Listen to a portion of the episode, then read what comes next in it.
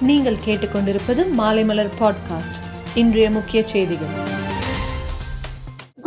ஜெயந்தியை முன்னிட்டு பல்வேறு விவகாரங்கள் குறித்து நாட்டு மக்களுக்கு பிரதமர் நரேந்திர மோடி உரையாற்றினார். அப்போது அவர் இந்த மாதம் தொடங்கும் பாராளுமன்ற குளிர்கால கூட்டத்தொடரில் மூன்று வேளாண் சட்டங்களையும் திரும்ப பெறுவதற்கான நடைமுறையை தொடங்குவோம் என்றும் வேளாண் சட்டங்களுக்கு எதிராக போராட்டங்கள் நடத்தி வரும் விவசாயிகள் வீடுகளுக்கு திரும்பி செல்லும்படி பிரதமர் மோடி வேண்டுகோள் விடுத்துள்ளார். தமிழகத்தின் ஒரு சில மாவட்டங்களில் அடுத்த இருபத்தி நாலு மணி நேரத்துக்கு கனமழை பெய்யும் என்று வானிலை ஆய்வு மையம் தெரிவித்துள்ளது.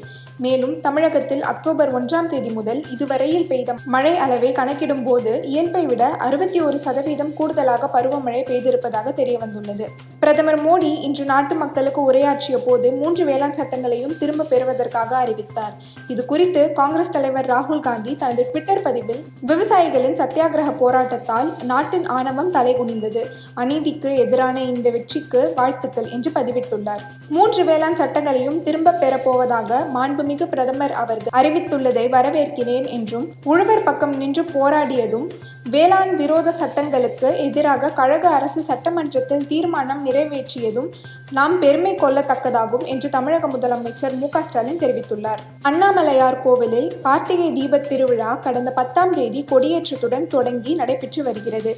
இந்நிலையில் இன்று அதிகாலை திருவண்ணாமலை அண்ணாமலையார் கோவில் வளாகத்தில் பரணி தீபம் ஏற்றப்பட்டது. இதைத் தொடர்ந்து இன்று மாலை ஆறு மணிக்கு அண்ணாமலையார் கோவில் பின்புறம் உள்ள மலையின் மீது மகா தீபம் ஏற்ற ஏற்றப்பட உள்ளது. சீனா இந்தியாவுடன் எல்லை பிரச்சனையில் ஈடுபட்டு வருகிறது. இந்த நிலையில் அருணாச்சல பிரதேச எல்லை அருகே சீனா இரண்டாவது கிராமத்தை உருவாக்கி உள்ளது. சீனா உருவாக்கியுள்ள கிராமம் அந்த எல்லை கட்டுப்பாட்டு பகுதியில் உள்ளதாக இந்திய ராணுவம் தரப்பில் கூறப்பட்டுள்ளது. மேலும் செய்திகளுக்கு மாலைமலர் டாட் காமை பாருங்கள்.